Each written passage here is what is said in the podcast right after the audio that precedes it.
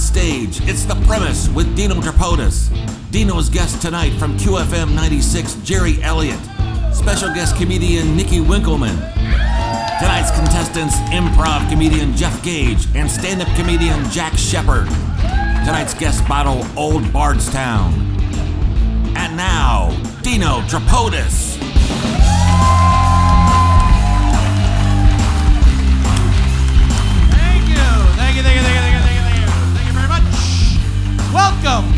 Everybody. How are you? Good? Yes? Welcome to Whiskey Business Presents The Premise. Ladies and gentlemen, let's hear it for The Premise. Our second outing here at the upfront stage. I am your host and lovely hand model for this evening, Dino Tripodis. Thank you so much for being here. Let me explain for those here, for those of you who are here for the first time, what's going to happen this evening on the premise. We got a lot of great guests, but the premise itself will consist of this: two very brave comedic souls will be handed a comedy premise tonight that they've not heard or seen until this evening. They will get that premise and they will head over to that writer's table over there, where there is uh, one bottle of water and one donut.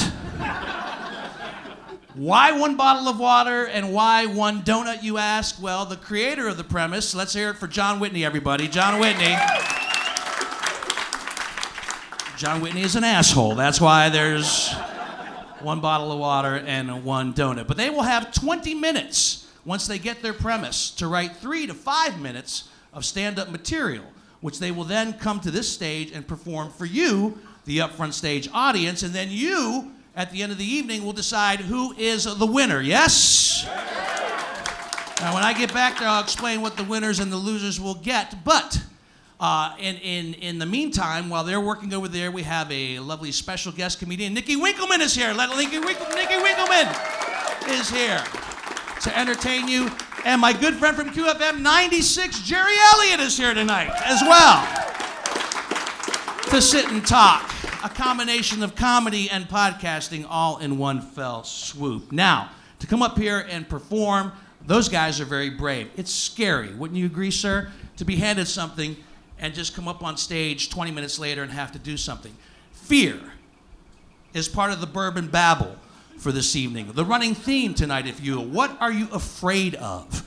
Will be a running theme in tonight's podcast. And um, I, I bring it up because here's the deal. When I turned 50 years of age, I told myself in that decade I would start to conquer fears in my life that I had throughout my life. Now, I'll come back to that in just a second because in April of this year, I turned 60 years of age. Yeah, yeah, no, no, don't, no, don't clap for that, don't. I'm old, I'm very old. I'm very old. Because here's the deal. Here's the deal. When I was in my 30s and I would go visit people who were 60, they were um, dead. They were dead. because that's how it worked when I was growing up. Right? You know, you got married at a young age, you had kids, you worked hard, then you died before you could appreciate any of the benefits from it. But now at 60, I'm almost happy to be that age because I got out of the what I like to call the only decade. I'll explain. Right around 55 years of age, I don't know if I was more cognizant of this or it, it just seemed to be happening a lot. But people in their in their mid 50s were just dropping dead all around me. And it'd always be the same thing, you know, when, when somebody would die. Did you hear about Mike? He had a massive heart attack and he died. Oh my God, that's horrible. How old was he? He was only 55. Did you hear about Larry? What happened to Larry? Larry was out running. He had a stroke, dropped dead in the middle of the street. Oh my God, that's terrible. How old was he? He was only 57. Oh my God, you hear about Ted? What happened to Ted? Oh man, Ted's wife caught him with a prostitute. She shot him dead in his bed, right in the dick. He died immediately, but he was on Viagra, so the dick was, you know. oh, that's terrible. How, how, how old was he? Like that matters at this point. he was only 59. Yeah, so now Now, at 60 years of age, if something happens tonight and I drop dead on the upfront stage at Shadowbox Live, people say, "Oh my God, Dino Tripodis died on the upfront stage." Oh my God, that's horrible. How old was he? Eh, 60. He was, uh, yeah, he was 60. It was a good life. really. But at 50 years of age, yeah, I started to conquer fears. I had a list of fears that I started to, to single out and, uh, and, and, try to overcome. For example, um, uh, I, had a, I had a fear of heights. So I went skydiving for the first time. Yeah, and jumped out of a plane, which I sincerely recommend. Oh my God, what a life affirming experience. But you realize when you jump out of that plane and you're thinking, man, if this parachute doesn't open, I'm not gonna feel a goddamn thing. and then you start realizing, man, why'd I pay the American Express bill already? yeah. I had a fear of roller coasters. Oh, yeah, I had a horrible fear of roller coasters. So one year I went to Cedar Point in Kings Island and I rode all the roller coasters because I was that guy I was that guy that, that would sit in the, in the coaster seat and be scared to death that the, the, the, the belt was going to come loose. And, and I'd come flying out of seat and I would get my head chopped off by a girder before it was all said and done, which sounds horrible, but it's got to be way worse for the person sitting next to you. they have to go the rest of that ride and wait while you're just sitting there, a decapitated torso, your hands still clenched to the thing, but no head. It's got to be way more traumatic. I was afraid of needles, so I became a heroin addict for three years. Um, that didn't work out so well. Uh, but the biggest fear I had uh, growing up was um, I had a fear of deep water. When I was nine years old, living in Greece, my father tried to teach me how to swim, and it did not go well. He took me so, so, so, so far out into the middle of the ocean and he had me on his back and he, and he said to me, he goes, My son, when I learn how to swim, this is how my father taught me, this is how I'm going to teach you. And he threw me off his back and told me to swim. I did not swim. I did not swim at all. It was, it was, it was horrible. I went down and under and kept going down and under. And then the last time I went down, I thought I was going down for sure. My father eventually, you know, threw me back up threw me back on his, on his shoulders and swam me back to shore and threw me, literally threw me on the beach at my mother, disgusted over the fact that I had not learned how to swim. And ever since that day, I had a horrible fear of deep water. So, in my 50s, I finally learned how to swim. Thank you. Yes. Now, here's the deal when you're learning how to swim, they start you off in the kiddie pool which is fine unless there are other kiddies in the pool. which there were. And uh, at one point, while I was waiting for the instructor, this cute little little four or five year old came wading up to me, and he had a little bit of a little bit of a speech impediment, but he was just adorable, and he was so full of curiosity. He says to me, he goes, "Why, why, why are you in the kiddie pool?" And I said, "Well, I'm in the kiddie pool because I don't know how to swim." You know how to swim? I go, "No, no, I don't." Is it because you're mentally challenged?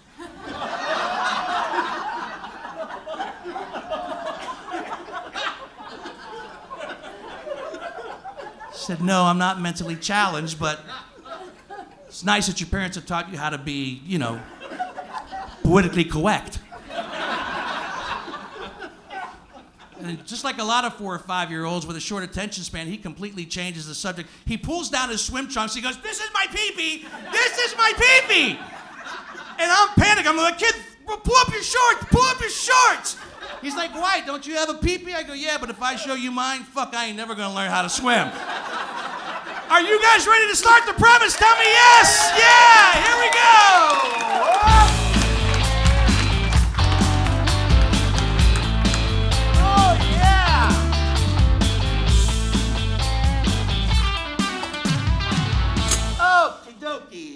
We go, folks. As uh, for those of you who listen to Whiskey Business on a regular basis, Whiskey Business is a podcast not so much about whiskey as it is one with whiskey. And on every podcast, the only running theme is that we have a, a guest bottle.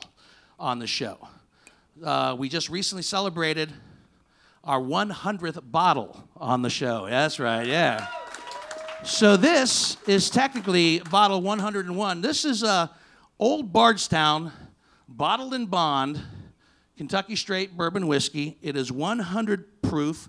For those of you who are trying to get into the whiskey know, uh, bottled in bond means simply that it is uh, one distillation season from one distillery, a single distillery, and uh, it is federally bonded in a federally bonded warehouse under U.S. government supervision for at least four years, which is the government job I want to have. and it has to be bottled at 100 proof. So, Old Bardstown, this is not available in Ohio. A friend of mine brought this from Kentucky. It is from the Willett family. Uh, it is not, I should say, uh, a sponsor of the show, but it could be. Old Bardstown, you get a chance to pick it up, do so. About $24.95 a bottle, so not very expensive either. So we'll find out what my guests think of the Old Bardstown a little bit later.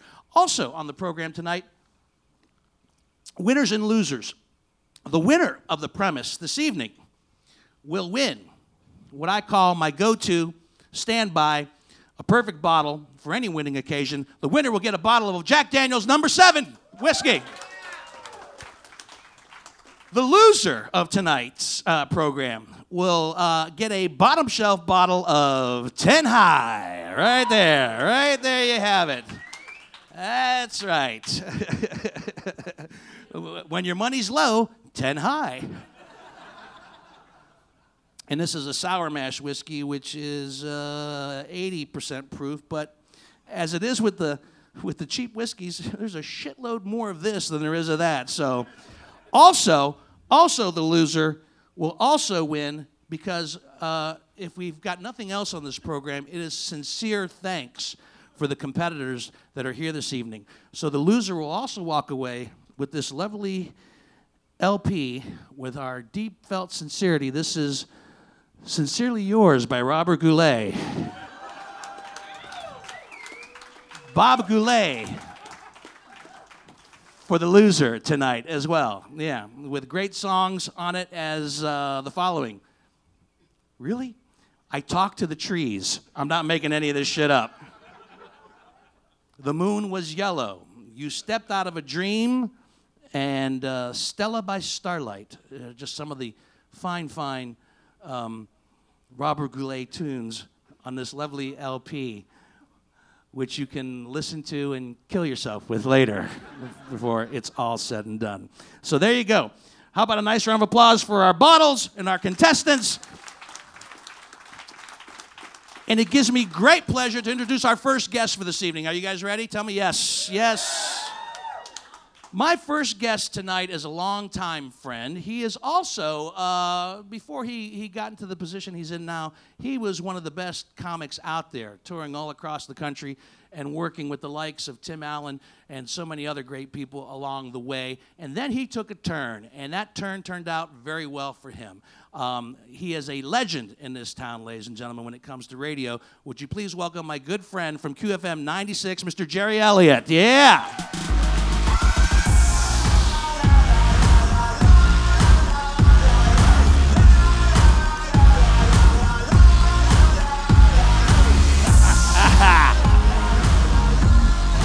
No. You think maybe you would have? Uh, How are you? Leave it to me to open with a little visual joke on the podcast. yeah, right? uh, I'm thinking you would have, you know, timed the dribble out a little bit better. and And, I uh, hate to start off this way. what's that? Jonesy passed today. Jonesy passed. Kevin Jones, our buddy, he was only 58. Fuck.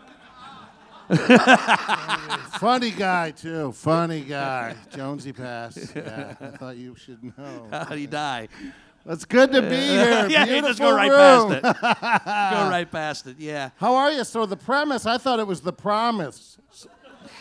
There was some sort of a Lutheran youth group that we were going to be. Uh, And you would be my first guest tonight. We got Yes. we got booze and, and comedy. This is wonderful. You'd be my first guest in a Lutheran church group. Yeah, uh, that'd be the way to go. Can you imagine if that did happen though, and I did die on stage tonight? How ironic that would be if that actually happened. But I should tell you this: that I took Viagra beforehand, so my So dick, you- you're- my dick would finish the show. We'd have something to carry you out by. yeah, we just You one want to grab, curling want to grab hold of that. uh, The- Shadowbox, you know, I used to work uh, a few times. Uh, I judged and I performed at the one at Easton. Did you guys used to go to the one at Easton? That was a good spot. I like this better down here though because it's their own space. But this is very cool. It's a beautiful room, and I've never been in there. Have you seen the big shows in the back? What do they get in there? Like two, three hundred? Do you know we should do a show back there. oh, am I talking? I don't know. I'm sorry. Oh, I I'm sorry. I'm sorry. I- I'm sorry. That's why I got you as a guest because I could just sit here and pour drinks and, and let Jerry do his one man show before it's all said and done. You want to do the old Bardstown brother? Uh, not quite yet. Thank you. What? This is my this is my moment. My open. This is because the other performers, I, I'll drink during them. Really? Yeah, yeah. I'm not like I'm not a professional. Could you do you when you're doing a weekend show? Do you drink before you go on? Yes. Yeah, why An, not? e- an easier, guess. an easier question would be when don't I drink? yeah. Would be an easier. All right, so you want me to pour it Yeah, you because can pour a little in there. I- I'll sure, pour a little in there just to get it, just let the ice Twist my arm. melt it down Yep, a little yep. bit because it's a little, it's a little, uh, it's a little hot. It's 100 proof. And this is uh, Old Bardstown. Old Bardstown from all Willett. right. You've had Willett. All right, You've had Willett. You've yeah. had the I Dream of Jeannie bottle, the big Willett bottle, right? You've had that one? No. You need to have come to my not. house more No. often, dude. Yeah. My favorite was always J and B Scotch. So smooth it whispers. yeah, yeah, yeah. Shit used to whisper in my ear all night, man. You're gonna puke again, Jen. You're gonna puke Were you a Scotch guy at one point? I did. I, I started with Scotch, but I'm did all I. into the bourbons now. Do you think the bourbon thing's gonna blow up though and go away? no, I really don't. I really don't. I think it's going to Because the to- IPA bubble's gonna burst at some point. The I think IPA bubble maybe with the beers, but the bourbons, man. Um, and I say this only because the people that are making new bourbons and bringing new product to the to the market uh, are doing such an excellent job, and I, I just think that it's going to continue on for a long time. I'm hoping. I'm, and I've said this on previous podcasts. I'm hoping that there'll be uh, some other liquor. Like right now, it's gin. Gin's very popular with the with the young kids. and That'll I'm, light you up. I know, and I'm hoping that you know they all like you know see the the, Yeah. big flashing light and go to gin and maybe leave the the hard to find because that's our biggest complaint that we can't find the bourbons that we like because the, uh, is the alcohol content different with every bottle, or yes Yeah. yes some of yeah there's uh, the ones that I some of those beers are ridiculous? You they I- ten yeah. percent. Um, They should tell you that when they pour it, right? Because sometimes you don't know and you have two and it's over, right? And now they have the craft. I saw uh, the beer zone up there has a craft NA beer, no alcohol. The, what's fuck? Mm, what's the point Yeah. all right Uh, you ju- Bartender, give me the full bloated feeling, no buzz. I just want to be stuffed. No buzz, please. Why would they do no alcohol craft? That Yeah. makes no. s- But I Yeah. love the I- IPAs and I love the bourbons. yeah well I've, I've turned you on to quite a few bourbons You over have the that years. Coo- Cooper's craft. I gave What you the Cooper's That's Craft. really Uh, good. that was That's actually, uh, highly drinkable. that was a, highly drinkable that's is. that It sounds goes- like it- a, no, it goes down too easy. Oh, is that what that means? Yeah, that goes down hi- too That easy. That sounds like uh, something polite you say when you don't like it. You know, it's No, highly drinkable. You know, like the Yes. bullet. I don't like the it's bullet. It's hot. I don't it's like hot, the bullet. and you have to respect it, and you sip it, and you enjoy it. That Cooper's Craft, boy, that just rolls back, and uh, before you know it, How often do you get really hammered now? Jerry, are you coming up to bed? Ah, leave me alone, woman.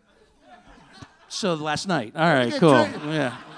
You ever get drinking at home with your spouse, and then they go to bed, and you realize, well, this isn't a good look. You're flipping through the channels, you catch the last half of Tombstone. Before you know it, it's quarter to three in the morning. Like, Yeah. Isn't Tombstone one of those movies that no matter what, no matter where I you stop come in on it on every you- you time. I stop, stop on it every yeah, time. Yeah, I'm that I way do. with uh, Tombstone. I do. Uh, the Godfather, obviously, and uh, Shawshank Redemption. No matter where it's at, Yeah, I will stop dead in my Three good tracks ones. and finish watching that movie. I think Shawshank's having their reunion this weekend. they are. Yeah. Yeah, big uh, right. 25 reunion. Frank 20 Darabont, the uh, director. Look at you. Yes, Look wow. at you. Kind of a cinephile. Are you? Better than the other file. as as your files go. I, thi- I think cinephile's what you want. you Yeah. want to go. If you're going to pick a file, if you're gonna pick a file, gonna pick a file- If you get to choose, yeah, yeah, you if do. you get, Yes. sometimes you know. I like Yeah. to think you get to choose. Yes. yeah. But as far as file goes, I'm going to go cinephile. So, it's, it being my first time here, and I did not see your last episode of the premise. Right. Does everyone know the the program here? Because this is my first time. Yeah. Everybody just. Ex- And I it's- just you, you it. throw out the premise, and Yeah. what was yours? Your fear? Oh, well, well, I was going to ask you that. I said that, that fear or what you're afraid of would be kind of the running theme with all of my guests. I, I, I shared some of mine. What are you afraid of? Well, Jerry? we know your fear is intimacy. So, Psychologically speaking, possibly. I meant actual fears. What are you afraid of? fear. I I really have a huge like uh, unreasonable for no reason. Yeah, one of uh, those. snakes, Snakes? not bugs, not rats. S- For some reason, snakes Was- really really set me off. And if you ever see a snake, whoever's with you at the time, if there is somebody, they always say. Oh, that's not a. That won't bite you. That's not a bad one. I'm like, fuck you. I don't care. Snakes just. I, I Did have you a, I have a, did you have a-. I don't know why. No. A traumatic experience? I don't with know why. snakes? But like whenever I go to Florida and I go jogging or uh, Come on, really? Seriously? Seriously, when you go to Florida and you go jogging, you can't even look me in the eye and say that with a straight face. When you go to Florida and go jogging, when you go to Florida and watch other people jog, when I'm would walking be a little home from the bar believable. In Florida, when I go jogging. I always think shit's coming out after me. Gators, another one, any kind of reptile, I'm not down with. I I'm am sorry, not I'm still, down. I'm No, st- I'm, still going with the whole you jogging Yeah. in Florida. that one. That well. I'm a, I'm a jogger file. You're a jogger I'm a jogger file. Yeah. I'm an exerphile. Seriously, how old are you now, if you don't mind me asking? I'm 58. 58 years old? Okay, so could uh, I, I could not get out there and jog right now. I don't. The, the knees won't take it. So I did five today, five miles. five miles where? And they say you can't outrun a bad diet, right? right. I would have to Agree. like jog to Cleveland, to Toledo. I would have to jog to Ontario. so that Because you can't. I mean, you, tr- you Are you doing that- are you- 58. I just can't. Are you doing it on the treadmill? Or are you doing it on the on the street? I got a little route around my house. Do you really? I walk, jog, Yeah. saunter, Saunter.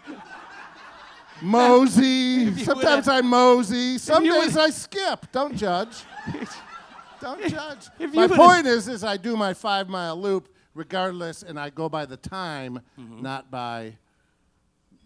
You with me on that? Yeah. So if I run the first two, as long as it's it's all about my time. All about your and I go. I try to go every other day. That's good. Aren't you worried about your health? Do you know? My God. I, you know what? It's interesting. Um, as you know, we used to work side by side in the same building. At, Yes. uh, at, at Saga Communications. Was that you over yeah, there? that was me over there, right down. down you, were, you were really good. What happened? I came in me. one Monday and you weren't there. I wasn't there. I was gone. Yeah, we Um, did. We worked side by side. We worked side by side for the last few years, and it's interesting. Um, I've had a physical since I've left in the last year, and it was the best physical I've had in my Good entire life. Good now I you. drink, as Yeah, you know. right. I smoke, as you know. That's I don't. genes. That's in your genes. I, in, in my genes. yeah. Did your dad live My dad, my life? father lived to be 83 Well, years of you go. age, and he died from lung cancer. And you're what? 60? I'm 60. Fuck it. Pull the goalie. ah, Georgie. I worked at him, buddy. Cool, cool. Pull the goalie. You only got 20 years left. Yeah. Go, baby. Go. I think about that. Don't you think about that? Mm-hmm. Don't I mean we're on the we're on the Have you ever met? You know what happened to me last week, and I, I, I have you ever met? And regardless of your age, I think a lot of people experience this. You meet someone for the first time, and you think in your mind, "Oh, that old guy."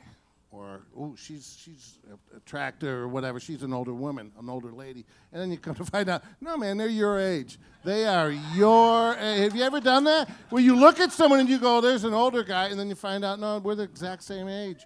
You just don't picture yourself as being. No, I do not age. feel. I, I look at what I remembered to be 60 as I was growing up, and, and those were seemed like really old people. I do not, and, and maybe it's just because I'm 60, but I don't Right. look at myself as the same way I looked at 60 year olds, Right. so forth and so on.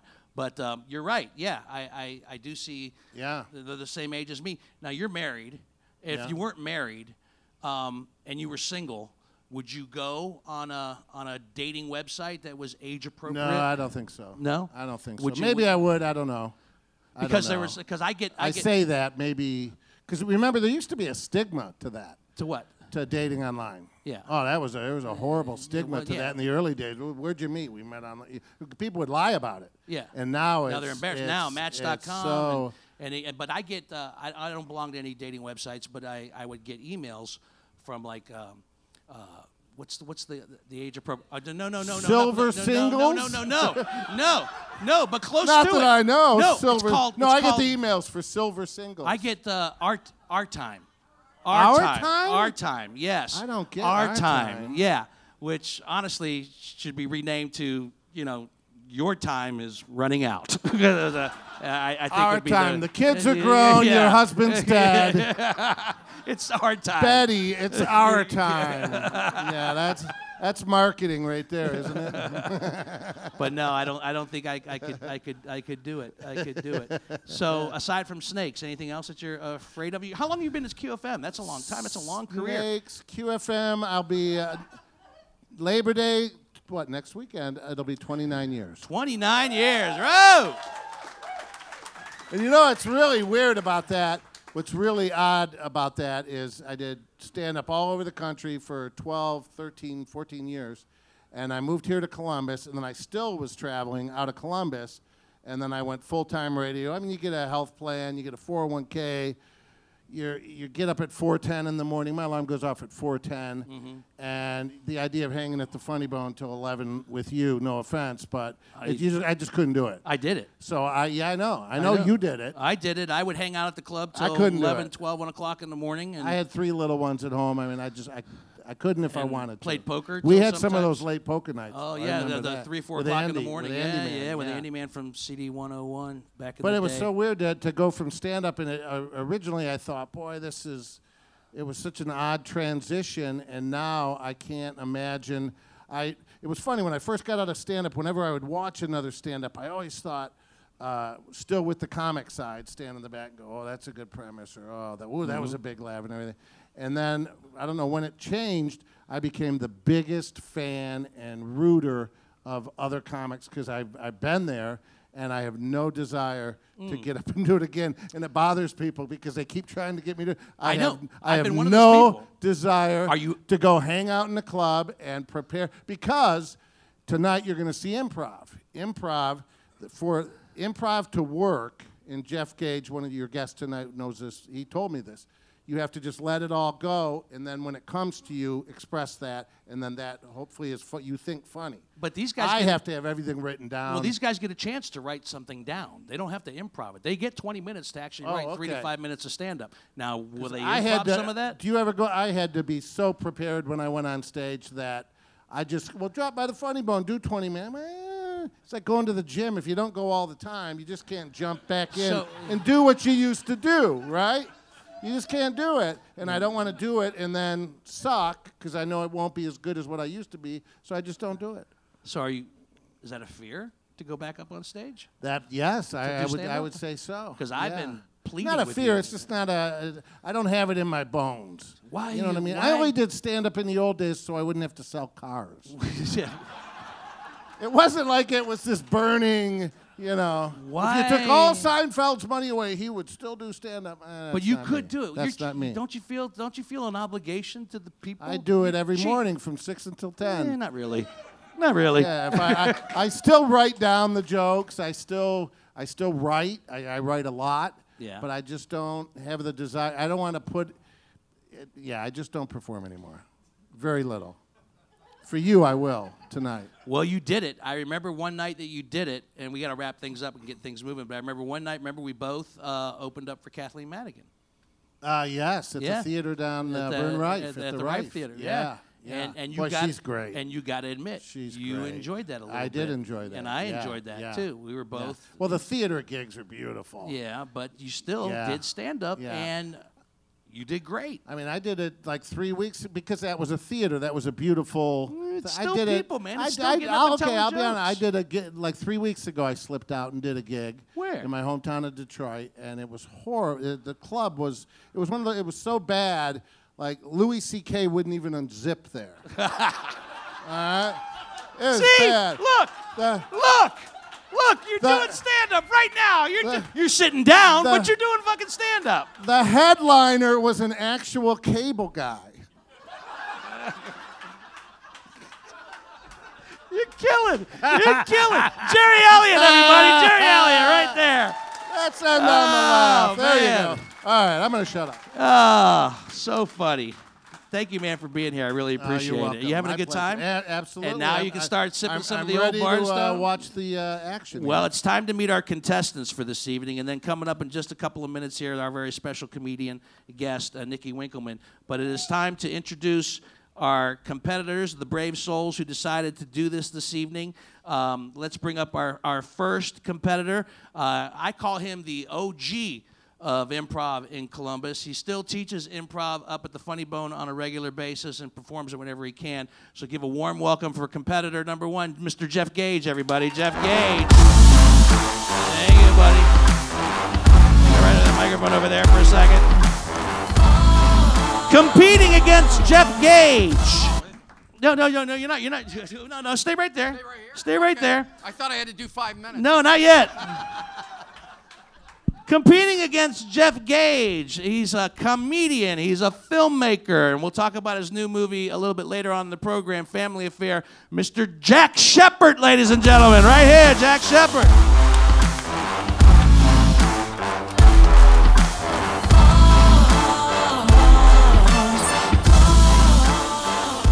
All right.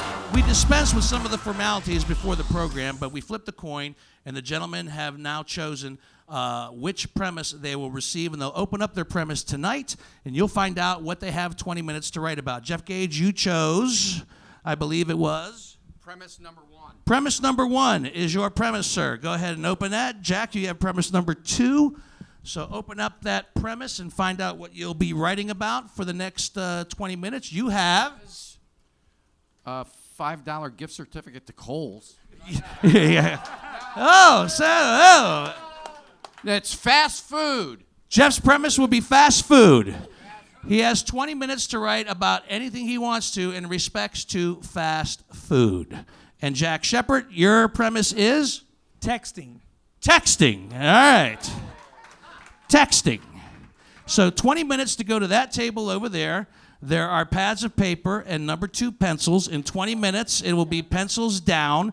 Um, you can fight over the bottle of water and the donut. I don't know if they can get a little more light over there, but uh, I think they can see what they're doing. So give them a round of applause, folks, right there. 20 minutes to come up with three to five minutes of stand up material for the premises of fast food and texting. So good luck, boys. Good luck. Set the timer. Off they go. Are you ready to bring up our special guest comedian? Yes? This lovely, lovely lady can be seen right here at Shadowbox, usually on Tuesday nights. Uh, in fact, we're gobbling up their Tuesday night this evening with a show called Mac and Winks. We're Tuesdays here at Shadowbox. I've had the pleasure of working with her uh, on the Great Debate, which we do every year, uh, a fundraiser. Um, that uh, takes place up in Hilliard, uh, Ohio State versus Michigan, and that's where that's where we, she became my my my faux daughter, if you will. And I'm thrilled that she's here tonight to perform for you, and we'll chat with her a little bit later. But please give it up for the lovely and talented Nikki Winkleman, everybody. Nikki Winkleman. Thank you, thank you, thank you. That's, that's right. My name is Nikki Winkleman. Very excited to be here. I'm a mom. Cool. Some other parents in the audience. Nice, nice. I have a 17 month old at home. Uh, for those of you who aren't parents, uh, that is one in years.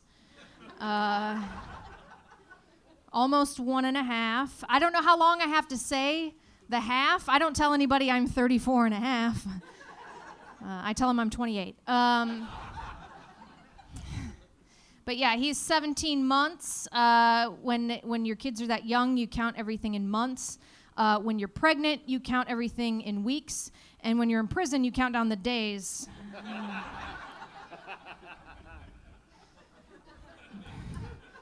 I did not enjoy counting down the weeks of pregnancy. I hated pregnancy. It was not fun.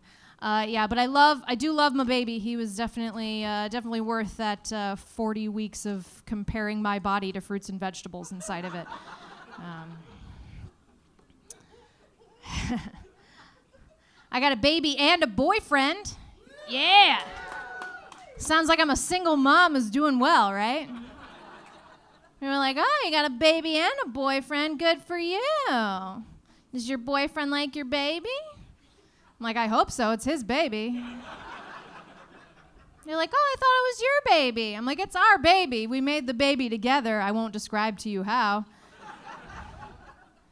we made the baby together. I'm the mom, he's the dad. It's our baby. We're just not married. Oh. I'm like, listen, it's 2019. I'm not the weirdest person you're going to meet today. we're not married. Uh, we're not getting married because I am not interested in being anybody's third wife. Um, you don't have to know him to know that's funny, okay? uh, this is true. He's been married twice before. His wives' names were Kim and Sarah. And when I found out I was pregnant, I was like, hey, babe, if it's twin girls, let's name them Kim and Sarah. because you said forever.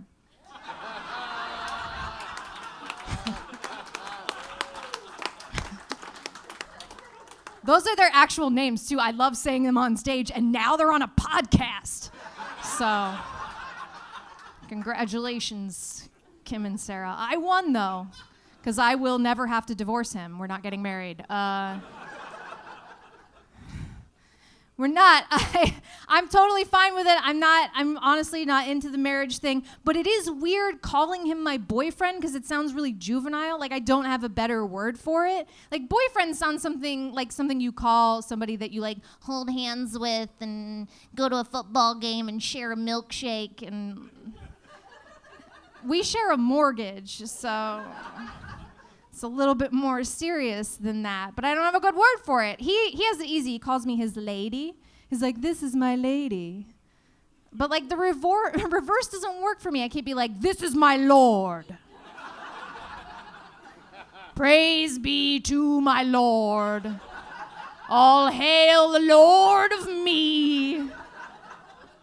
It's the wrong direction for society. Um, I'm just going to lean into it, though. I'm just going to call him my Lord. I'm just going to do it.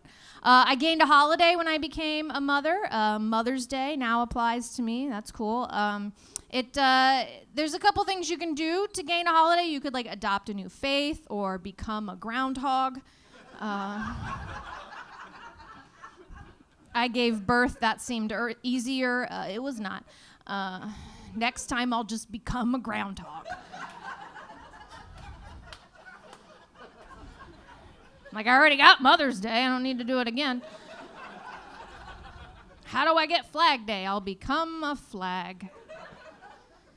It's weird. Um, but my Lord wanted to make Mother's Day. Uh, he wanted to make my first Mother's Day very special, so he got me uh, a gift certificate to a spa, which is nice, right? Ladies like a spa day, right? Yeah. It's nice. Uh, gentlemen, be uh, be cautious what kind of spa day you get for your lady. Um, I looked at the items on there. Uh, first item, relaxing foot massage. Ooh, that sounds nice. Okay. Uh, item number two, eyebrow wax.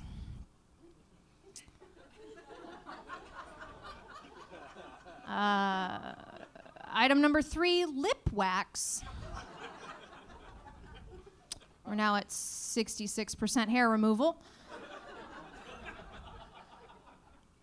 Item number four, bikini wax. Cool. I just gave birth. That'll be fun. and then the last item said buttocks wax, and then with an asterisk, it said optional. I was like, I'm sorry, was the rest of this hair removal mandatory? I thought a spa day was supposed to make me feel pampered. This just makes me feel like Sasquatch. I would like cucumbers on my eyes, not wax in my crack.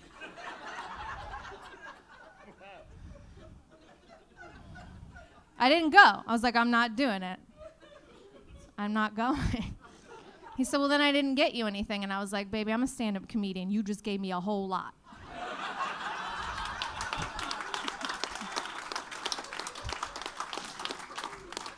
He's here tonight, too. So. I'm happy to be here. I'm happy to be here at all. Uh, I in 2014 I got hit by a car, and not in a car on my person. I was in a crosswalk, uh, walking across the street with a walk signal, and a lady ran through the red light and hit me at 35 miles an hour. Yeah, this is a true story. I flew all the way over the vehicle. I landed in the street. I broke my leg, broke a bone in my back, but I'm here now. Yes. Thank you. I watch enough professional wrestling. I know how to take a fall. what happens when you have an accident like that? They call an ambulance. They put you on a stretcher. Anybody here been put on a stretcher? Yeah, not fun, right? You're already broken, and then they strap you down with nothing loose but your arms. You're like, cool, this feels better. As soon as they strapped me down with nothing loose but my arms under the stretcher, I had the urge to give a thumbs up like I'm the MVP of getting hit by cars. Like, I'll be back in the next quarter. Go team. And then they put you in the ambulance, and the paramedics started asking me questions to see if I was concussed, and I was indeed concussed, so that was a fun quiz. Uh, they asked me my name. Somehow I got that right. Uh, they asked me uh, my address. I struggled a little bit, but nailed it. And then, uh, then they asked me my phone number, and I was like, I don't remember my phone number. And then they were like, What month is it? And I was like, I give up. Quiz over. Do I get extra credit if I give you my mother's phone number? Which I then gave to them because for some reason I was like, oh, I remember a phone number. It's my mom's. Please call her. I'm hurting now that I'm a mom myself, I know that um, that's a call you never want to get as a parent. No matter how old your kid is, you don't want to get that call. And uh, so they called her, and I'm an adult, so they couldn't tell her a whole lot. They said she's been in an accident, she's going down to this hospital. So she goes down there and she waits for me. Um, and by the way, I kept it together pretty well throughout this whole ordeal. Um, I did not cry when I got hit. I did not cry uh, when they put me on the stretcher, and I did not cry during the quiz. Um, but they get me in the emergency room and they start to cut off my clothes. They do that in case your bones are broken. They don't want to take off your clothes. They have to cut them off. And that was my breaking point. I was like, no, this is my favorite orange blazer. My bones will heal, but no tailor can repair what I have just done. That's it. My mom's been waiting this whole time. They do a bunch of tests. Finally, they wheel me down the hallway. She's been wheel- she's been waiting for like an hour, and they wheel me down. I'm still on the stretcher, and she sees me, and she peers over the stretcher, and she goes, "Oh my God, your face." I was so worried you wouldn't have a face. like that's what she's been picturing this whole time. But they'd already given me a bunch of codeine, and I'm an asshole, so I was like, Mom, pretty sure when you get hit by a car, it's your shoes that fly off, not your face. Thank you guys very much. I'm Nikki Winkleman. Nikki Winkleman!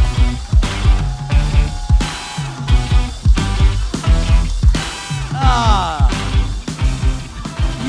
so funny. I mean, you're not just a funny lady. You're a funny person. Do you do you hate that distinction between male and female comedians and people, when people say you're a funny female comic or do you No, like I'm being called female. a comic? I mean, I am female. Yes, you I- are. You are. So I mean, I've and I've been doing comedy for a while now. Mm-hmm. Uh, I'm I'm I'll be 35 this year. I started when I was 19, so I'm not good at math, but I assume everyone else here is.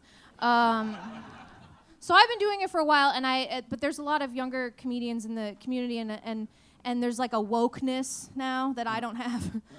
like, and the the women are very uh, they're very proud of being female, which is great. I'm very proud of being female as well, but they they don't sometimes don't like that distinction. They're like, I don't like being put on the show just because the show needs a female, and I'm like, I'll take any booking I can get. Right. Like, you need a lady, I'm a lady.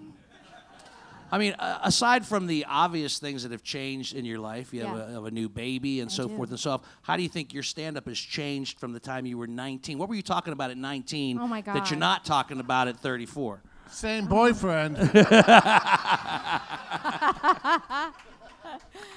No, uh, there's been. What was going on in your 19-year-old mind that possessed you to come up on stage and, st- and tell jokes? I don't know. I I I was doing uh, jokes about um, Disney porn, and Disney Disney porn. I Disney porn, and I still do some of those jokes. I'm so embarrassed that I do still some of the same jokes I did in my very first set. Jerry and I will tell you that you know everybody thinks that that it takes a long time to get a really good joke and one Absolutely. and one that Yeah, you love and, and if and if it does stand the test of time, who's to say you still can't do it? and when you're traveling, nobody's heard it. You're in a different Right, city. Right. exactly. You can get a few years out of a good joke, Yeah. but if you're local, yeah, it's tough. But as you get as you get older and start to experience more in life, do you find that your stand up is transitioning to, into that? Like Oh, you, yeah. like you talked about the accent, you talked about you know the baby, and you- Right. so do you find that that's where you're drawing most of your humor from now? Yes, I, I definitely get most of my jokes from my life experience. I feel like that's the easiest way to avoid any like uh, parallel creativity where somebody else Sure. writes the same joke. it still happened to me um, where somebody has a joke that's very similar to mine. But like if I'm writing about my life, that's that's mine. If I watch something on TV, somebody could have the same thought. But if if somebody watches the same Disney porn that I they could I- I- rewrite I- the same I gotta- Little Mermaid song. I got I got to ask what, what what was some what was the joke about the Disney porn because I, I, I don't I'm trying to see how those two worlds have come together and how did you how did you put that together? I love Disney and porn. Uh, You do love porn. I not as much anymore because of the wokeness. You know, I gotta I gotta I'm like, oh, these women maybe are being forced into a situation they don't like, and that ruined it, which is a bummer. Um, But d- deep down, you still love. it. I, yeah. I'm like, these two are married and they only make porn with each other. That's a lot. That's, that's, that's so how did the two come together for a joke, Disney and porn? Uh, well, it kind of ca- it came from that I think Little Mermaid is already a porn. Uh, Cause like, cause the priest gets an erection and there's a dildo in the castle. what? Yeah, everything's better down where it's wetter under the sea. Is eh, it? Yeah, yeah, yeah, yeah. This is a song I- sung yeah, to you by a crab, okay?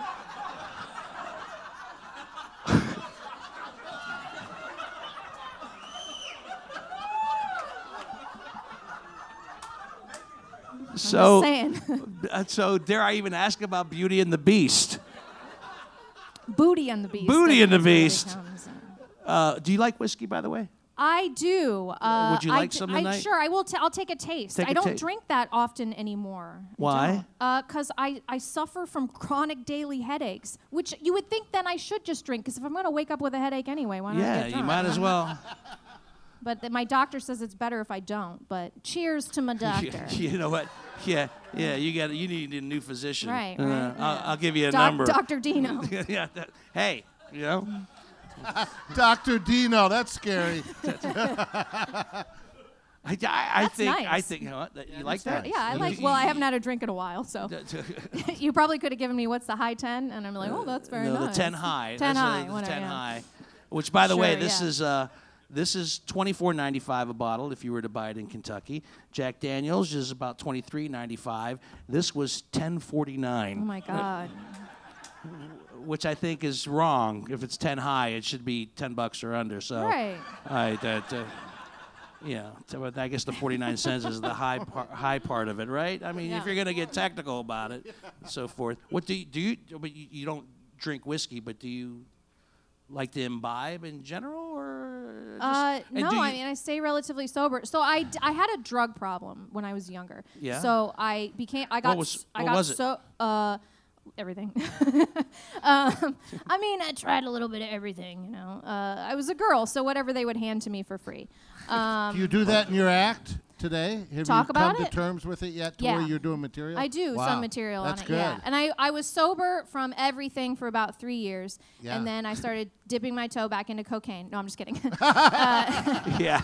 no, I started I, I Well, you- started trying to drink again. You got the yeah. dip part of it right, but No, I, uh, I started to drink again just socially until I felt like I had a handle on that. But I, I have been sober from drugs for over 10 years. now, Oh, that's so nice. good. Yeah, All right. that's great. great.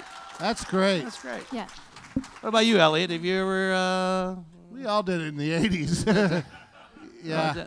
I never did cocaine, believe it or not. Really? Never did cocaine ever. I saw too many, especially uh, in, in A the lot of comedy guys world. derailed. A lot of guys and gals derailed on it. and uh, I would see too many not success stories uh, Right. when I was coming up in the ranks as a comedian. I would see both feature acts and headliners who were just Yeah. becoming slaves to it. And I Yeah, remember one comic in particular when crack cocaine Oh, came out. I've I remember done that. I remember done anything like that. traveling to downtown Baltimore with the headliner so he could buy some crack, and I and, and I just felt obligated to go with him because I thought this this son of a bitch is gonna die if he doesn't have somebody backing Yeah. him up. But I actually went downtown Baltimore while he bought crack, came back to the condo, did crack, Wow. and then did his show that weekend. But yeah, I was just like, no, never did the Yeah. never did the crack, never did the cocaine, did I never did anything through a needle because I'm afraid of needles. mm-hmm. That's, That's your yeah, fear. That's my, Yeah. Well, I have a number of fears. I'm just afraid of everything. Yeah, Uh, that, that was my that was my, my That makes question. it easy. Yeah, that's why I did drugs. But what is your what is your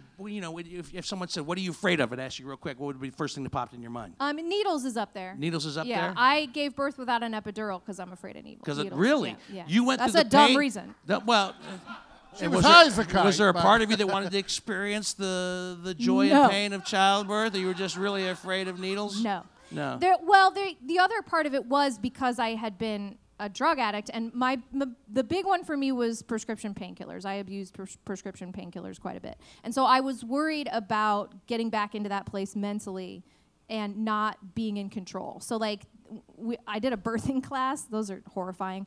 Um, and they told us in the birthing class they're like if you do the epidural there's a possibility you, you know you, you won't be able to f- you won't feel your contractions but you probably won't feel like your legs or part of your body. And i was like no i don't want that. I wanted to have control. I was more afraid of losing control than i was afraid of the pain. Wow. yeah. It's interesting that I've known you for how many years now? oh gosh. I don't know. About five, six, yeah, Yeah, five, six, sure. seven years. Didn't know this part about you at all. You, my faux daughter. Oh, yeah. You would think I would have known that my faux daughter had a had a drug problem at one point. You're so out of touch, life. Dino. I know. You really, you're Just- never home. I'm like a That's real 'cause you're parent. never home. I'm like a real parent. I don't know that my kid has a drug She's problem. out at all hours of the night. I you don't didn't know. even know.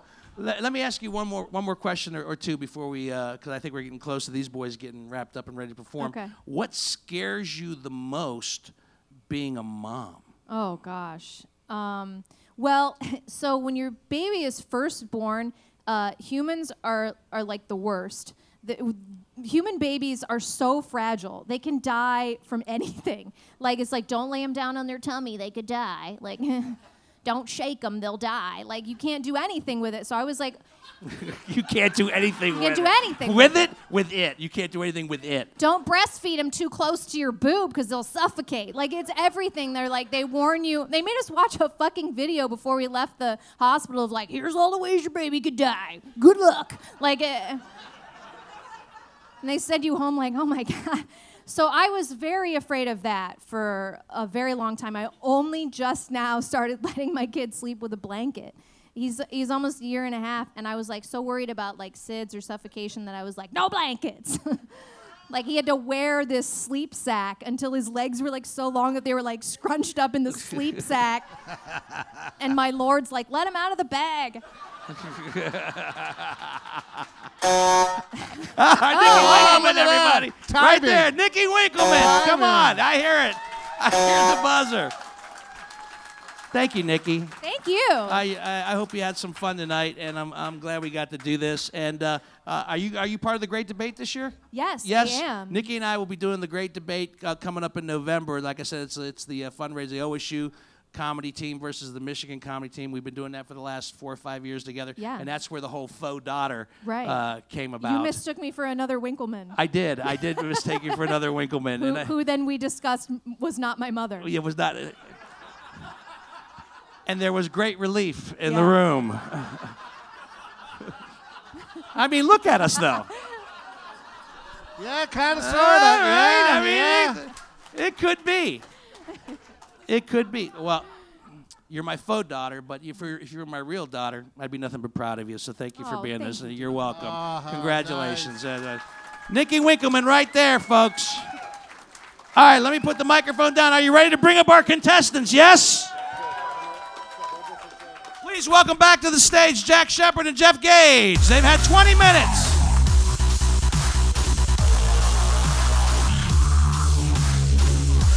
All right, we go back to the actual coin toss. This one we do live for you folks. Uh, I believe that Jack got to call it last time, so Jeffrey, you get to call the toss this time. Whoever wins the toss gets to decide if they're going first or second. Uh, it's heads or tails, so Jeff, call it. It is heads. You lose. Jack Shepard, first or second tonight? I'll go first. I'm here. Oh! oh. With 20 minutes, with 20 minutes to write three to five minutes to stand up with his premise of texting, everybody give it up for Jack Shepard. How y'all doing? Well, uh, this is pretty much an impossible fucking thing to do, but I'm gonna do it anyway. Here we go. We're gonna do it anyway. First of all, let me say something. I am 44 years old. I'm about to be 45 next month, and what I've learned is texting is a young person's game. It is not meant, no, no, seriously, it's not meant for your parents. My mom thought LOL meant lots of love. So when she called me and said, hey, you know, she texted me, hey, your grandma died, LOL. I'm like, God damn it. You use that wrong, mom. You know? Now we've gotten to a point now where everybody's texting everybody. I even lost a relationship based on texting. I'm down in Miami doing a show, and I text the girls hey, miss you, love you, wish you were here. Well, when it came through, it said, I wish you were her. So that pretty much ended that shit right there. You know, it's cool, it's cool. And I don't, let me tell y'all something, ladies, ladies. I know now everybody's getting into this thing where now they're sending dick pics and stuff like that. I'll tell you right now, I would never do anything like that. That is not right. And it, it- as a man, I think as me, I cannot be, to, to damn it, to take all the data out of your phone. That is just not fucking right.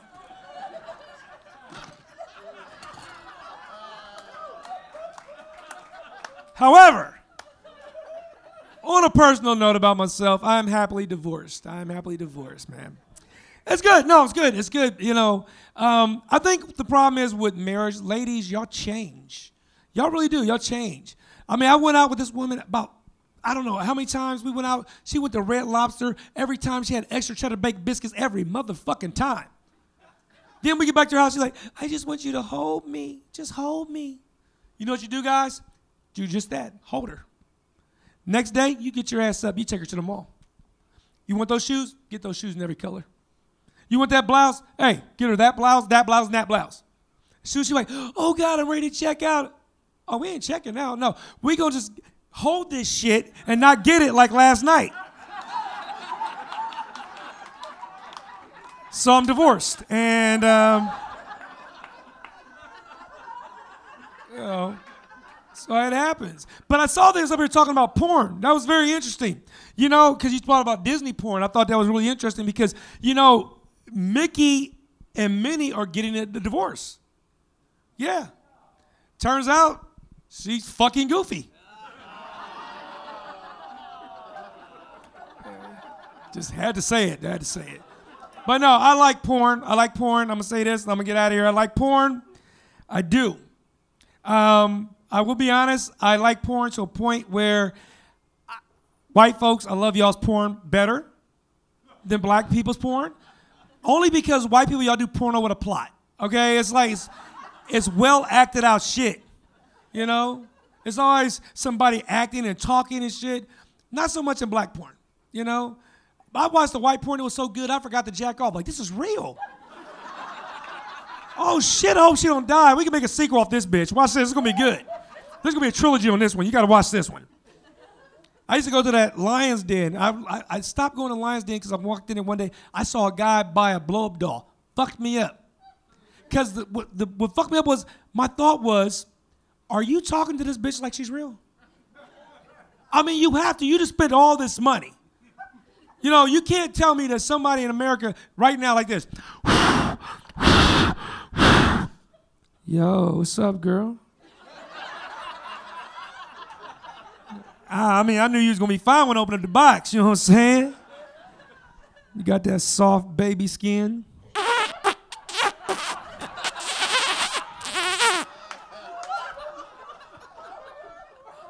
You got a sexy motherfucking smile too. Hey, that's my time. right? Jack Shepard, everybody. Put it right back in the microphone stand over there. Yeah. Jack Shepard. No, man, come over here and have a seat for a second. Right there. We'll sit tight and we'll keep it going. You guys were entertained by Mr. Shepard, and now with having 20 minutes to write three to five minutes of stand up material with the simple premise of fast food, give just as warm of a reception for Jeff Gage.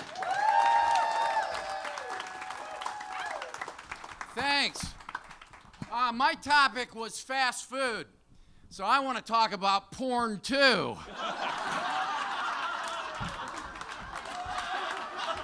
hey, while we're on the subject, ah, no, but I, so I actually tried to write some stupid shit about fast food, which, after all, isn't fast food stupid shit, anyways. Um, and how did it even get the name fast food? When's the last time you went through a drive through and went, wow, these guys are really on the ball here? are they training to be NASCAR uh, cockpit crew or what? And what's the deal? Uh, uh, It sucks if you go through the drive through uh, with fast food, and it sucks even worse if you go inside because. Uh, uh, I think there's a, a law, a federal law, that says you can only hire people with absolutely no personality. right? Is it me or is everybody in there just fucking stupid, right? I stopped eating fast food. I actually, I used to be really fat, um, and I lost about uh, 80 pounds, and uh, I was so fat, I, and I blame fast food.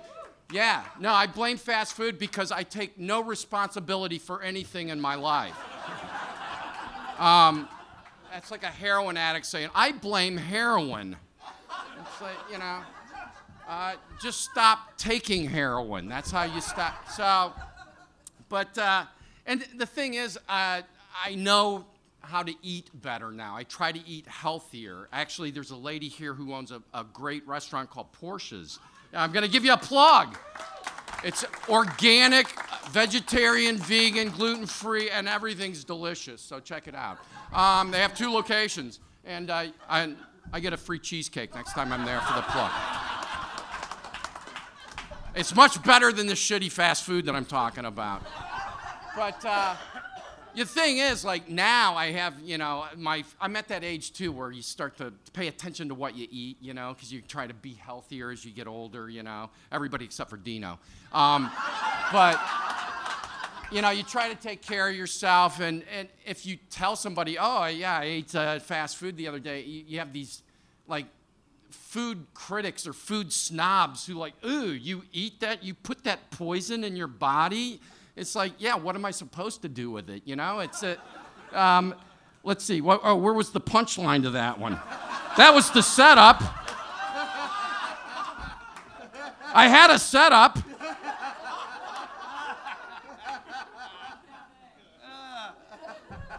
Oh, yeah, they treat you like you were Jeffrey Epstein's assistant. No,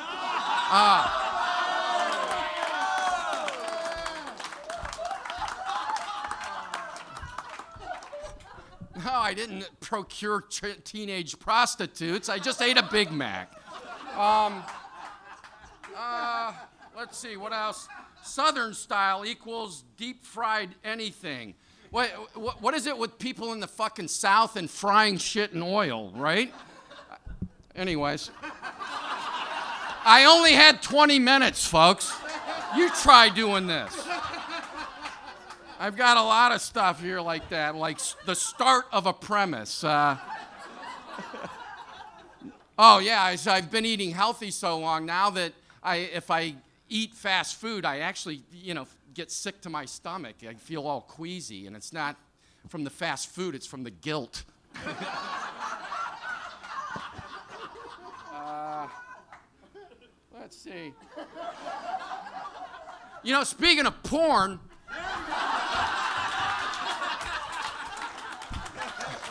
That's my time. That's all I got. I, Jeff Gage, everybody. I'll take that cheap bottle Bring that of microphone over with you, Jeff. Bring that mic over with you. Jack, grab that mic over there. And have a seat, Jack, you gentlemen. got Just your bring your chairs mic. around. Bring your chairs around. Let's make it all comfy cozy. Bring them around here. You got it. so we can uh, all chat together. All right, folks. Nice round of applause for Jeff Gage and Jack Shepard, All right. Thanks. who really every time even use you know it, it's only it's only been two times now but the, the fact that i've gotten four people to actually take that task you said it's impossible shit to, but but no you both did very well. Uh, we're going to chat about the the last 10, the last 10 minutes that we've seen up here uh, amongst ourselves. How'd you think of the whole experience to begin with? Um, like I said, I'm not saying it's impossible, but like we were sitting over there talking, like literally, if they just, if you said fuck the competition, just let me and him go together and bounce off each other, It'll Sure. be some funny shit. Mm-hmm. But I mean, that's not that it wasn't funny, but you know, but I think y'all got a good show for, you know, what y'all. i mean they're aware you're you're aware of Yeah, the we- challenge It's yeah a very hard yeah, challenge. yeah yeah Really We don't want the funny shit. That's right. Drink up, it gets funnier. Yeah, yeah, yeah. No, but I, I think no, it's actually it's actually a good way to. I think it's a good way to if you're starting out in comedy, everything. I think it's a very good way to get it started. So do you think uh, down the line, when we continue to do more of the premise, you think we should get some maybe some open micers that have never actually had the opportunity to perform on a regular It'd be basis? too much for an open mic. Too I was much? gonna You think say- so much? That'd be Too, too much, much. pressure? Well, y'all I- I y'all thought- will be sitting here like this. I thought it was interesting what you said about doing it together. Maybe you could get uh, Now like a, that's smart. a sketch a sketch writer to write a sketch. Maybe Like Jim Nikki? Mack. like Nikki Winkleman, maybe, no, possibly. no, Perhaps. not me, get Jimmy. All right, but I, I want to toss it over to Jeff for a second. I found that you know when we were talking off stage before we started, he, like I have not been in you know doing stand up as it were for quite some time, but I thought you did a hell of a job with what you had to take it. Yeah. right. Yeah, I um, mean, I, I'm used to doing improv, with, doing sketch with other people on stage. So And did you find that some of your improv skills came into play tonight? you kind of get into it. Well, you have to kind of do a stream of consciousness thing uh, because stand-up's about writing the joke, right? It's about finding the timing, and it takes you, like you said, like Jerry, you guys, I heard you guys talking Yeah. earlier about. It takes you a long time to get a set together mm-hmm. to to the way you want it, you know, to write a joke and to find a tagline and a callback and all the things that, that makes a good stand-up set. There's- so it's difficult to just take a premise and just run with it. And, and I appreciate and- the fact that you yeah. both uh, were so generous with your time and your talents to actually do this tonight because it's not an easy thing to do. now, that's Jack, you've been doing stand up since you were how old? Thirteen. 13 years old. Wow. Yeah, 13 years of Eighth age. grade talent show. Did you win? Fuck yeah. Do you remember one of the jokes from the eighth grade talent show? Um, yes, I do. Actually, Was it the Mickey and Minnie joke? Michael Jackson joke? Actually, no, no. Um, you gotta understand the the fact that you were doing jokes that were risky. To, in eighth grade, a risky joke would be talking about a male hairdresser, which you know what you were saying, but you couldn't say homosexual or anything like that. But when you acted it out, the audience thought, "Oh God, he's so funny," but it really wasn't that funny. It was just the fact that you're you're 13 and you're making a joke about something that we're not allowed to talk about. Were So- you were, were you working blue in the eighth grade? Yes, I was. hey, hey, I'm a product of Eddie Murphy. I'm an Eddie Murphy yeah. product. Yeah, so No, so that would be one of your influences, right? Oh, yeah, yeah, absolutely, yeah, yeah, yeah. Yeah, and uh, now in addition to uh, stand-up comedy, you're also a filmmaker. That's Uh, right. Yeah, I want to mention the fact. Well, first of all, he's got this. He's got this Yes. for sale. Yes, yes. Let me- Live, Jack Shepard. yes, it's it's, it's, it's called. Uh, no, it's not. It's called. You gotta read. Oh, I didn't read the fine print? It says Jack Live Matters. Oh, Jack Live, Matt. Okay. yeah, I yeah. get So it. you I can get it. Get it. I get it. I get it. it. Yeah. The whole. mhm. So. Yeah, I read. But- I but- read. I read but- the papers. But but but but seriously, in all fairness, um, if you buy one of these tonight, all proceeds go to help the United Negro College Fund. So I appreciate if y'all pick up one of these. Where was And that? Wait, Where wait, was wait, that? wait, wait, wait, wait, wait, wait, wait. Not the United Negro College Fund. the Negroes that live in my house. I'm trying to send their black ass to school. If you buy one of these, you can help them get there. That's what I'm saying. So Where did you uh, record that at live? I recorded that at the the King Center. Yeah. Beautiful. Oh yeah. right. So this is available Yeah. after the show, and also you just uh, just got a distribution deal for your new feature film, Family Affair. Yeah, my new movie, uh, Family Affair. Uh, we shot it last summer, and I just got a distribution deal a week ago for it. And um, and it's got Urban Home Entertainment. It'll be on Tubi TV, Amazon Prime, Redbox. Uh, I think they're going to have it at Target and Walmart, even all that stuff. Um, the premise of the movie is I own a cemetery and I don't have time for relationships because I'm, all you know, business never dies there. And I'm basically, dun, dun, shh. anyways, but um, what happens is my dysfunctional deceased family members come back as ghosts to help me get the right girls. No, okay. However, they died in different time periods. So everybody has a different way. When your uncle's a pimp from the 70s and your cousin's a rapper from the 80s, they have one's got you breakdancing, one of them's got you talking like, "Hey girl, let me holler at you for a minute." You know, it's just it's just it's all silly stuff, but it has a good point to it at the end of it. So how come I didn't get a, a call to audition for that film? Uh, because You're because because because you you lost track of me Oh. after after we did that Mountain Dew challenge thing at the Funny Bone. But what, what damn, I was 30 then, and then you finally friended me on Facebook when you want me to do this. I didn't. Uh, uh, the, the, See how it works? So that's how it is. Wait a I'm minute, just- Dino, you're on Facebook? no, I'm not. Whiskey Oh. Business is on Facebook. I refuse Well, to be he- on well, Facebook. ref- We're well. I'm on I MySpace. I Where you can see pictures of Jerry jogging in Florida. That's why they got rid of it. All right, so check out Jack Shepard stuff. And Jeff Gage, you're still, man, you are still Yeah. passing on the gift of improv to people. Yeah, yeah. I still teach the classes at the at the Funny Bone. Uh, we have classes coming up in September. If anybody's interested, see me after the show.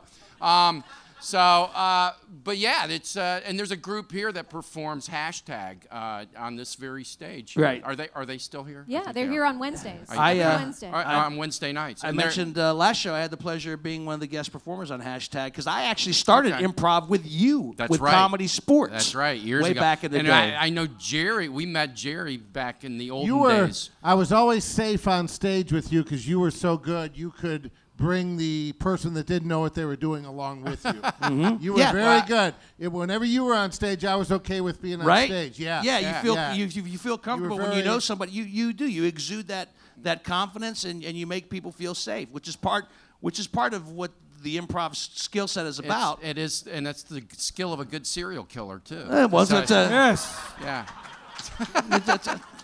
noted, Uh, noted. Let me make a note. Let me make a note. Let them feel safe. And all. Yes, Clarice. and, Get in the car. Send Where's that the memo to fava me beans? later.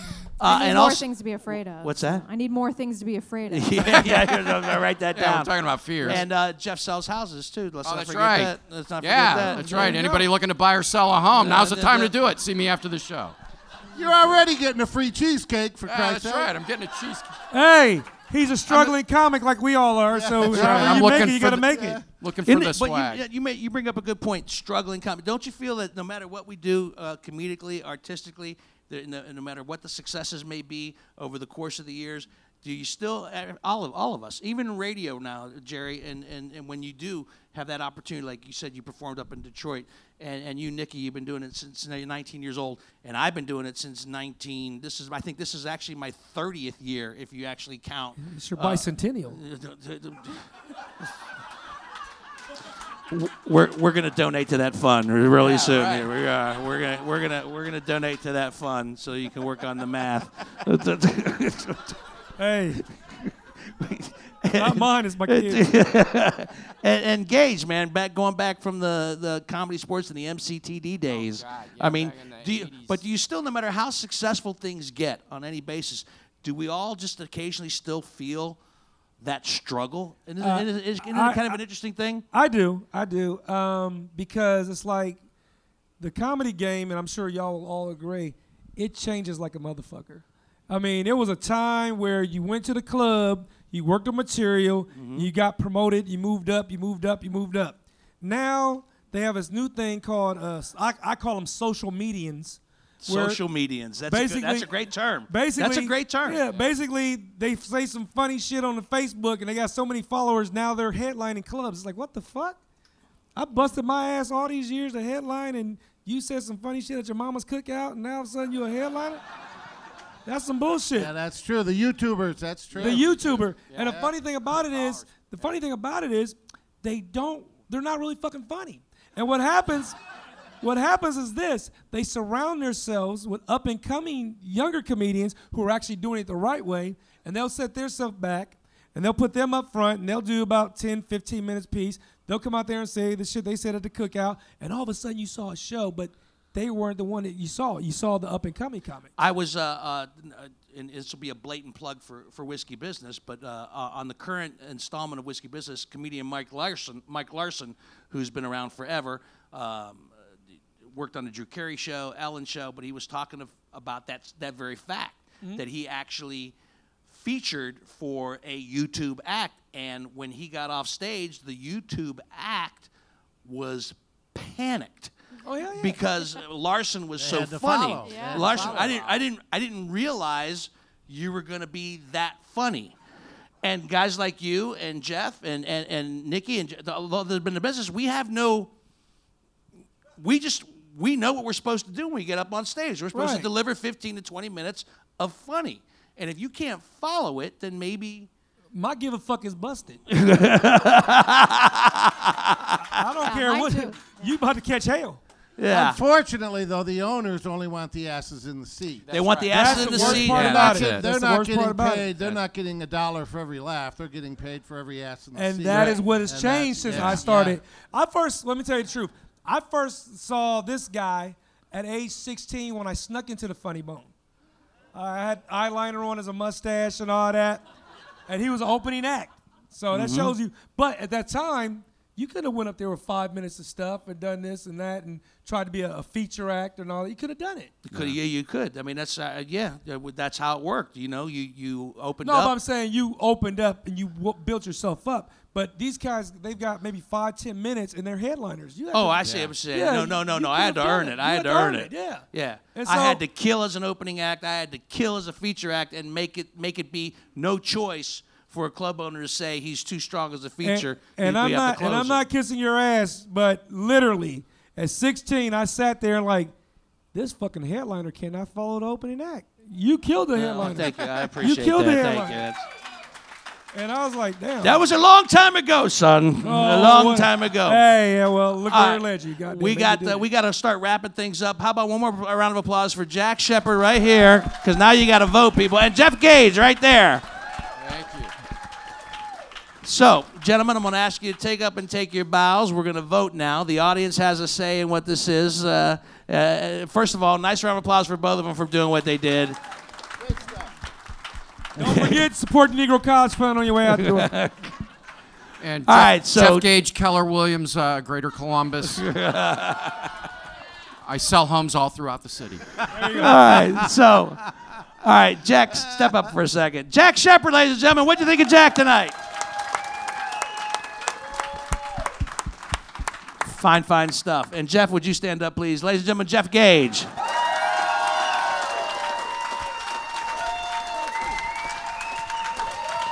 All right. He gets the bottle. He'll take it, baby. Take it. The bottle of Jack Daniels goes to Jeff Gage. Good job. Good job. Hey!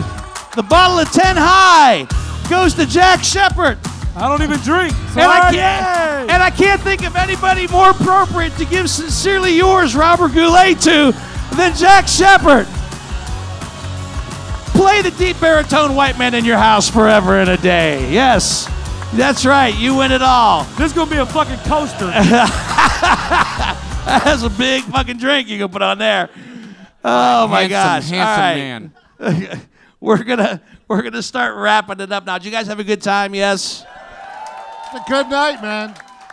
Let me say a couple of thank yous real quick. We're going to start wrapping it up here. First of all, I want to thank uh, uh, John Whitney, creator of The Premise, who's back there running things. Greg Hansberry is our audio producer as well. Chip Cassell, right there, the man has been keeping us on time. He's been wandering around in the black t shirt with the headset. There he is over there. Thank you, Chip, very much. And my very special guest, one more time for Jerry Elliott from QFM 96.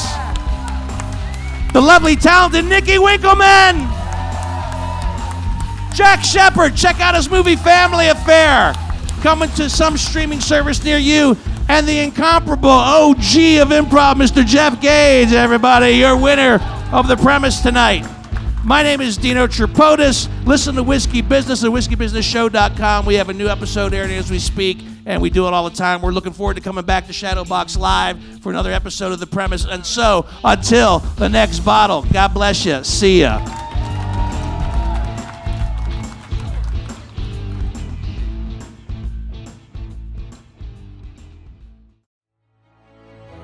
In a world infatuated with comic fandom comes a show to help us remember the talents that have inspired us. Whoa, whoa, whoa, cut. Oh, come on, it wasn't that bad. It's a bit dramatic. Let's just tell them about the show, guys. We are the Canned Air Podcast. Join us weekly for a comedic trip through pop culture.